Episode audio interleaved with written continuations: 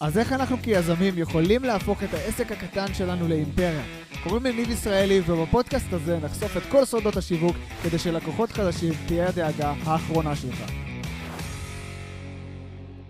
מה המצב חבר'ה? ברוכים הבאים לפודקאסט חופש דיגיטלי. הפודקאסט ליזמים ובעלי עסקים שרוצים לדעת איך אפשר להכניס כמות בלתי מוגבלת של לקוחות לתוך העסק במהירות האפשרית. הפודקאסט הזה מדבר בעיקר על שיווק, מרקטינג וכל הפעולות הפרקטיות שאתם יכולים לעשות כבר עכשיו כדי לגרום לזה לקרות ולהפוך את החלום למציאות. אז הפרק הזה הולך לדבר בעיקר על mindset ועל איך אנחנו צריכים לגשת לכל העניין הזה לפני שאנחנו מתחילים לבצע את הפעולות הטקטיות. אז דבר ראשון, אני רוצה להגיד לכם תודה. ולפני שנמשיך, אני באמת חושב שעשיתם החלטה חכמה במיוחד. נטו בגלל העובדה שכנראה רוב בעלי העסקים שנמצאים שם בחוץ ועדיין מתלוננים על זה שהמחירים יקרים ושהממשלה עושה בעיות ושהתחרות קשה מדי, אתם בחרתם לעשות cut the bullshit, מה שנקרא, וללמוד איך לעשות את זה נכון, איך לעשות את השיווק שלכם יעיל בצורה כזאת שגם אתם תוכלו ליהנות ולקטוף את הפירות. אז אני שמח מאוד שאתם כאן, ובואו ניגש כבר לדבר הראשון. ואם עדיין לא הצגתי את עצמי, קוראים לי ניב ישראלי, או כמו שכולם מכנים אותי, ניב מניב. אה, אני המייסד של סוכנות השיווק טיילור, והאמת היא שאני רוצה לפתוח באיזשהו סיפור אישי קטן, אה, כי למעשה אני לא התחלתי מהמקום שאני נמצא בו היום. היום אני והצוות שלי נותנים שירות לבעלי עסקים אחרים שרוצים להגדיל את העסק שלהם באמצעות קידום ממומן ומשפחי שיווק, ואנחנו בעצם עוזרים להם אה, לגרום לזה לקרות. אבל ההתחלה שלי ממש לא נראתה ככה. למעשה, אני התחלתי את הדרך שלי לפני שלוש שנים, אי שם ב-2019, אמ, והיה לי חלום אחר בראש. אני בעצם, אז הייתי מאוד מאוד uh, טכנופוב. למעשה, מעולם לא דמיינתי את עצמי יושב מול מחשב או במשרד במשך שעות. זה היה כל כך רחוק ממני. אני הייתי בן אדם של חופש, הייתי מאוד אוהב ליצור, הייתי מוזיקאי, וכל מה שעניין אותי זה רק איך אני יכול להמשיך לעשות את הדבר הזה. הייתי שנתיים בדרכים, בטיולים בכל העולם, ובאיזושהי נקודה אני זוכר שהייתי באיזה בית קפה בסרי לנקה, שם פשוט פגשתי איזה מישהו שהיה שם עם לפטופ. אמרתי, מה? מה קורה? מה, מה המצב? כאילו, למה אתה נמצא פה עם לפטופ? זה נראה כאילו זה בסבבה שלך. אנחנו כולנו פה בטיול, ואתה, מה, מה קורה? ופתאום נפל לי האסימון ש... אני עוד מעט הולך לחזור לארץ, וזאת תהיה הפעם השנייה שאני חוזר לארץ, ואני מרושש. אני יודע גם מה הולך לקרות שם. אני יודע שיצפו ממני ללכת ללמוד, ושיתחילו לשגע אותי, וכל מיני דברים האלה, ואני רואה את הבן אדם הזה בעצם מרוויח כסף בזמן שאני מפסיד מלא מלא כסף, כלומר מבזבז, וזה קצת עשה לי מוזר. אמרתי, אני חייב לדעת איך אפשר לעשות את זה גם. והאמת, לקחתי את זה כפרויקט. כל מה שעניין אותי זה לדעת איך ליצור הכנסה מהאינטרנט כדי שאני אוכל, מה שנקרא, to maintain my lifestyle. אני רציתי לחיות חיים אחרים, והאמת שלא בדיוק... uh, ידעתי על הדבר הזה של עסקים ולהיות עצמאי. כל הסביבה שלי בעבר הייתה בעיקר שכירה, ולא כל כך הייתי חשוף לאופציה הזאת שאני יכול לבוא ולעשות דברים לבד, אה, וגם להרוויח הרבה יותר כסף. אז אה, מה שקרה זה שאני חזרתי לארץ והתחלתי את הדרך שלי בעולם האונליין, ששוב אמרתי, טכנופוב, לא מבין במחשבים, לא יודע כלום על הדבר הזה, ובאמת אמרתי, יאללה, אני קופץ למים כמו שאני אוהב לעשות תמיד, ואני הולך על כל הקופה. אז הדבר הראשון שנחשפתי אליו היה e-commerce. מי שלא יודע מה זה e-commerce, זה בעצם חנויות דיגיטליות. בעצם עשיתי קורס על איך לבנות חנות דיגיטלית, איך אה, לפ, בעצם לבנות את המותג שלך, ו... השלב הראשון שבעצם הנחו אותנו בקורס הזה זה למצוא את המוצר המנצח. עכשיו, במשך שבועות אני ישבתי על, המחשב ברמה שלא לא היה לי דבר כזה. אני חיפשתי את המוצר המנצח הזה שיכול לפתוח לי את הדלת לעולם שלם שעדיין לא הכרתי. אבל באתי עם תשוקה מטורפת, ובאמת עשיתי את זה, ומצאתי את המוצר הזה. המוצר הזה היה מנורות מנורות שמדליקים אותם בטאץ'. כן, זה נשמע ממש מוזר. זה הדליק אותי בטירוף. אמרתי, זה, זה הולך להיות פריצת הדרך שלי, מפה אני הולך להיות מיליונר. ומה שקרה זה שאני באמת רציתי לקחת את זה ברצינות. ראיתי מה אנשים עושים בחו"ל, אה, או לפחות ככה זה היה נראה לי, והאתרים שלהם היו יפים וגדולים וככה מרשימים, ואמרתי, יאללה, אני, אני גם רוצה אתר כזה. ככה אני רוצה. ובאמת, שילמתי למעצב. שיעשה לי לוגו, ונעזרתי במלא אנשים שיעזרו לי עם האתר, כי אני לא יודע כלום בדבר הזה, ולקח באמת כמה חודשים טובים עד שהדבר הזה בעצם קם לתחייה. זה כלל גם uh, לדבר עם ספקים בסין ולמלא את הבית בסאמפלים, והתחלתי לצלם את כל התמונות שצריך בתוך הבית, כי לא ידעתי באמת איך לעשות את זה. המשפחה שלי פשוט צחקה עליי, כל החברים שלי אמרו, אחי, מה אתה עושה? אתה מבזבז את הזמן, ועבדו עליך וכל מיני דברים כאלה. לא עניין אותי, לא עניין אותי. אמרתי, אני חייב לגרום לזה לקרות. והיה את uh, יום השיגור, מה שנקרא, את היום הזה שאמרתי, טוב, יאללה, זה פתוח, אפשר להתחיל למכור. ופתאום נתקלתי באיזה בעיה מאוד מאוד מעניינת. אני לא יודע איך לשווק את זה. למעשה, אני אפילו לא יודע למי זה מיועד, או מי באמת באמת רוצה את זה. כאילו, תמיד חשבתי על זה שוואלה, זה מגניב. כאילו, בטח חברים שלי ירצו, ובטח uh, יש עוד כאלה אנשים שירצו את הדבר הזה, אבל לא באמת חשבתי מה אני אמור לעשות עם זה. הנחו אותנו איך לעשות uh, קמפיינים בפייסבוק בצורה מאוד טכנית. ומה שתקע אותי זה בעיקר לחפש את הקהל, כי באמת לא ידעתי למי אני הולך לעשות את זה. אז אמרתי, טוב, בסדר, הגעתי כבר עד לפה, כבר הגענו אה, למצב הזה שהוצאתי מלא כסף ובזבזתי מלא זמן, אני לא, לא הולך לעצור את זה עכשיו, כן?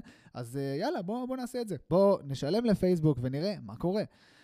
וזה לא עבד. שבוע, שבועיים, שלושה, וזה לא עובד, זה לא מתרומם. ואני לא מבין בדיוק מה הבעיה. כאילו, באותה נקודת מבט לא היה לי מושג מה אני עושה כבר, והרגשתי אבוד. הרגשתי שפשוט אני בזבזתי את כל הכסף שלי לפח. השקעתי באתר, השקעתי בלוגו, בזבזתי כסף על פייסבוק, הכל, הכל שם פשוט כאילו היה נראה לי שחור, לא ידעתי איך אני יכול לצאת מהדבר הזה, והבנתי שאני פשוט צריך עזרה. ומשם התחלתי להתקדם אל עבר עולם השיווק.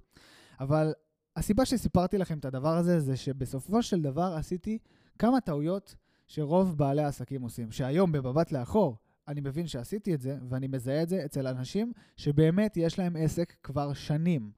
ואני באמת חושב שאם אנשים יבינו את זה, אם יזמים יפנימו את הטעויות האלה, וידעו לא להיכנס לשם או לא לעשות את זה, זה ישנה את העסקים שלהם לתמיד. אז בואו נדבר על הטעות הראשונה שגם אני עשיתי ורוב בעלי העסקים עושים.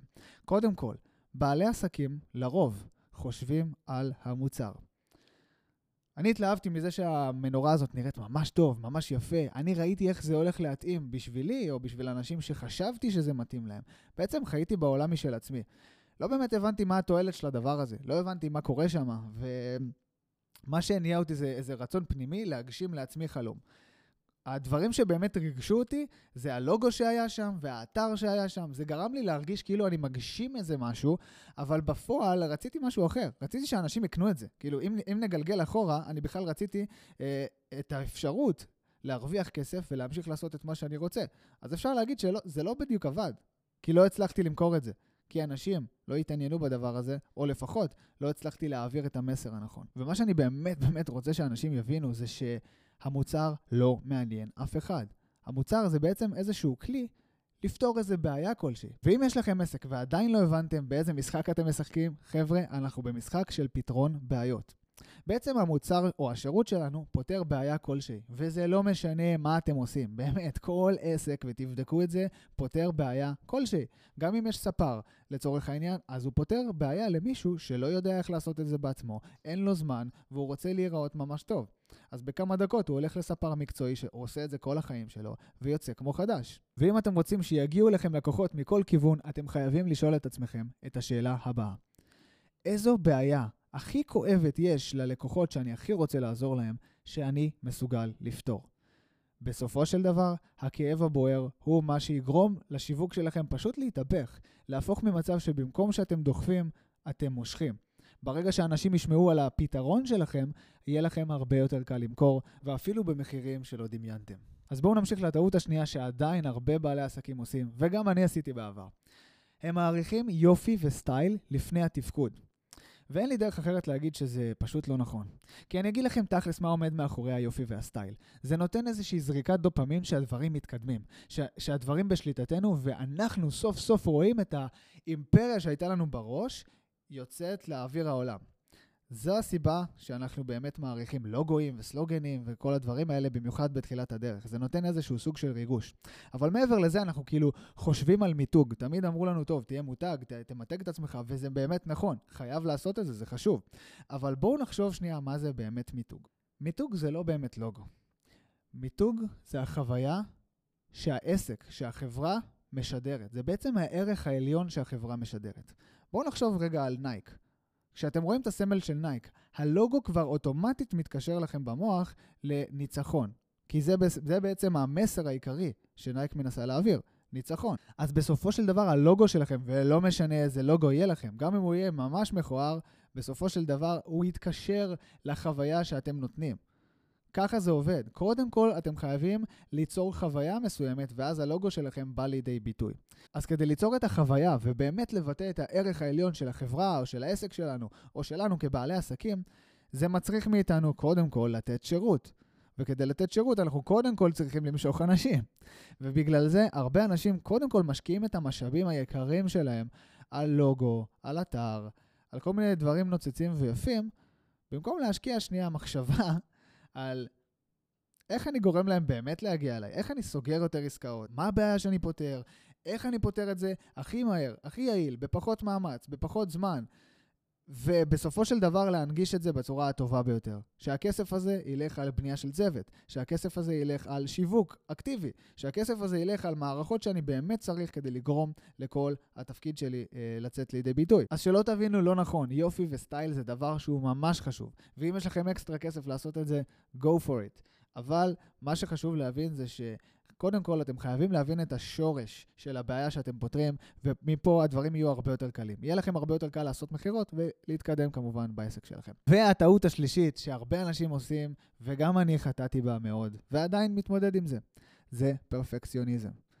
זה בעצם התסמונת analysis, paralysis, שמחכים שהכל יהיה מושלם. אני רוצה לתכנן תוכנית עסקית לחמש שנים, ולהבין שהכל עובד, ורק אחר כך אני אעשה את הצעד שלי, וזה בעצם תוקע אותנו במקום.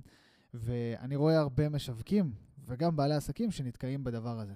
בעצם uh, מנסים לנתח את הדברים הכי קטנים בקהל יעד או במסרים, ועד שזה לא המסר הכי מדויק, אנחנו לא יוצאים לשטח, והאמת שהמציאות היא אחרת.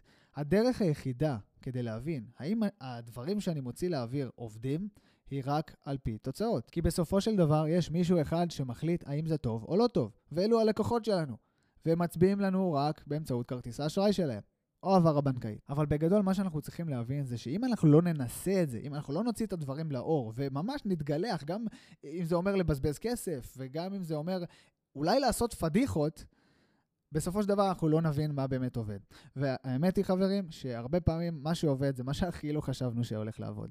גם המודעות עם השגיאות כתיב, והדף נחיתה עם הסטייל הכי גרוע שיכול להיות, שנראה כאילו ילד בכיתה ג' ייצב אותו, בסופו של דבר ממיר, וזה העבודה. חבר'ה, בסופו של דבר אנחנו רוצים לקוחות, ואנחנו לא תמיד יודעים הכי טוב מה עובר אצלם בתוך הראש. אז במקום לחשוב על ready, aim, fire, אתם צריכים לחשוב על ready, fire, ואז aim. בעצם לעשות אופטימיזציה עם הזמן. קודם כל תתחילו, ורק אחר כך אנחנו משפרים. זה יעזור לכם להתקדם הרבה הרבה הרבה יותר מהר. טוב, אז אלו היו שלושת הטעויות הכי בולטות שאני רואה אצל הרבה בעלי עסקים, שבאמת מחסלות את ה mindset שחייב להיות לכם כמשווקים, כבעלי עסקים, כיזמים, כדי לגרום לדברים להצליח. אנחנו חייבים להיפרד מהתגמול המיידי, מזה שאנחנו רוצים תוצאות עכשיו, ומהר, ואם זה לא ככה, אז לא יודע מה, או ללכת אחרי האחרים ולראות מה המתחרים עושים כל הזמן, ואנחנו חייבים שנייה לקבל mindset קצת שונה. mindset של משקיע לטווח ארוך. אני אוהב לקרוא לזה mindset של חקלאי קשוח. שאת זה למדתי כשעבדתי בחווה באוסטרליה, באמצע שום מקום בקווינסלנד. רק אני, החברה שלי וקנגרואים שהיו מסביב, והבעלים של החברה, שמאוד אהב אותי, ואפילו נתן להיות אחראי על הקציר שם, לקח אותי פעם אחת לסיבוב על הטרקטור, והוא אמר לי ככה, אם אתה רוצה להיות עשיר, אתה כל יום חייב לזרוע זרעים חדשים, ובאופן מתמיד לדשן ולטפח אותם. עד שהשדה יניב לך כל כך הרבה פירות, שלא יהיה לך מה לעשות עם זה. ואני חושב שבאותו רגע המשפט הזה לא נפל לי. אבל היום במבט לאחור, אני כל יום נזכר בזה. אני נזכר בזה ש... חייבים לעבור את הדרך, חייבים לזרוע כל יום זרעים חדשים ולגרום לכמה שיותר אנשים לראות אותנו, לטפח את מערכות היחסים שלנו, עד למצב שאנשים מגיעים אלינו כל הזמן. אז אני מקווה שהסיפור הזה נתן לכם השראה, או אפילו הביא לכם איזשהו מושג על זה שיכול להיות שעבדתם בצורה מסוימת ולא עבד לכם ישר על ההתחלה, וזה בסדר. כי יש מצב שלא היה לכם את המנגנון, את התשתית, או אפילו את הידע, שזה גם סבבה. ובפודקאסט הזה אנחנו באמת הולכים לדבר על איך עושים את זה, איך גם אתם יכולים ליצור את המנגנון לעצמכם ולגרום לשדה שלכם להניב כמה שיותר פירות. שהפירות שלנו כמובן, זה בסופו של דבר לקוחות חדשים. אז בינתיים בפרק הזה שהוא לגמרי על mindset ועל כיוון, כדי שאנחנו נפתח את הראש שלנו ובכלל נצליח להבין את הדברים הבאים שהולכים להיות בפודקאסט, אני רוצה לתת לכם את רשימת הספרים שיכוונו את ה mindset שלכם ממצב של הישרדות, לחץ וחרדה. למצב של רוגע, שפע, כדי שהשדה שלכם באמת יניב לכם פירות. אז uh, אתם יכולים להגיע ללינק הזה, זה נמצא ממש ממש למטה, בין אם אתם צופים ביוטיוב, אז הוא נמצא ב description, ואם אתם שומעים את זה בפודקאסט, אז הוא נמצא ממש ממש בתיאור, ואתם מוזמנים להגיע לשם ולהשיג את זה, זה במתנה לגמרי. ואם יש מצב שעדיין לא עקבתם אחריי באינסטגרם, אז זה הזמן שלכם לחפש אותי, ניב המניב או ניב ישראלי, איך שאתם רוצים, אתם תגיעו אליי, אתם תמצאו אותי, ואתם מוזמנים לראות שם עוד תכנים, וגם קצת לראות על מה שאני עושה במהלך היום שלי. אז זהו בינתיים, נתראה בפרק הבא, ושיהיה לכם יום נהדר.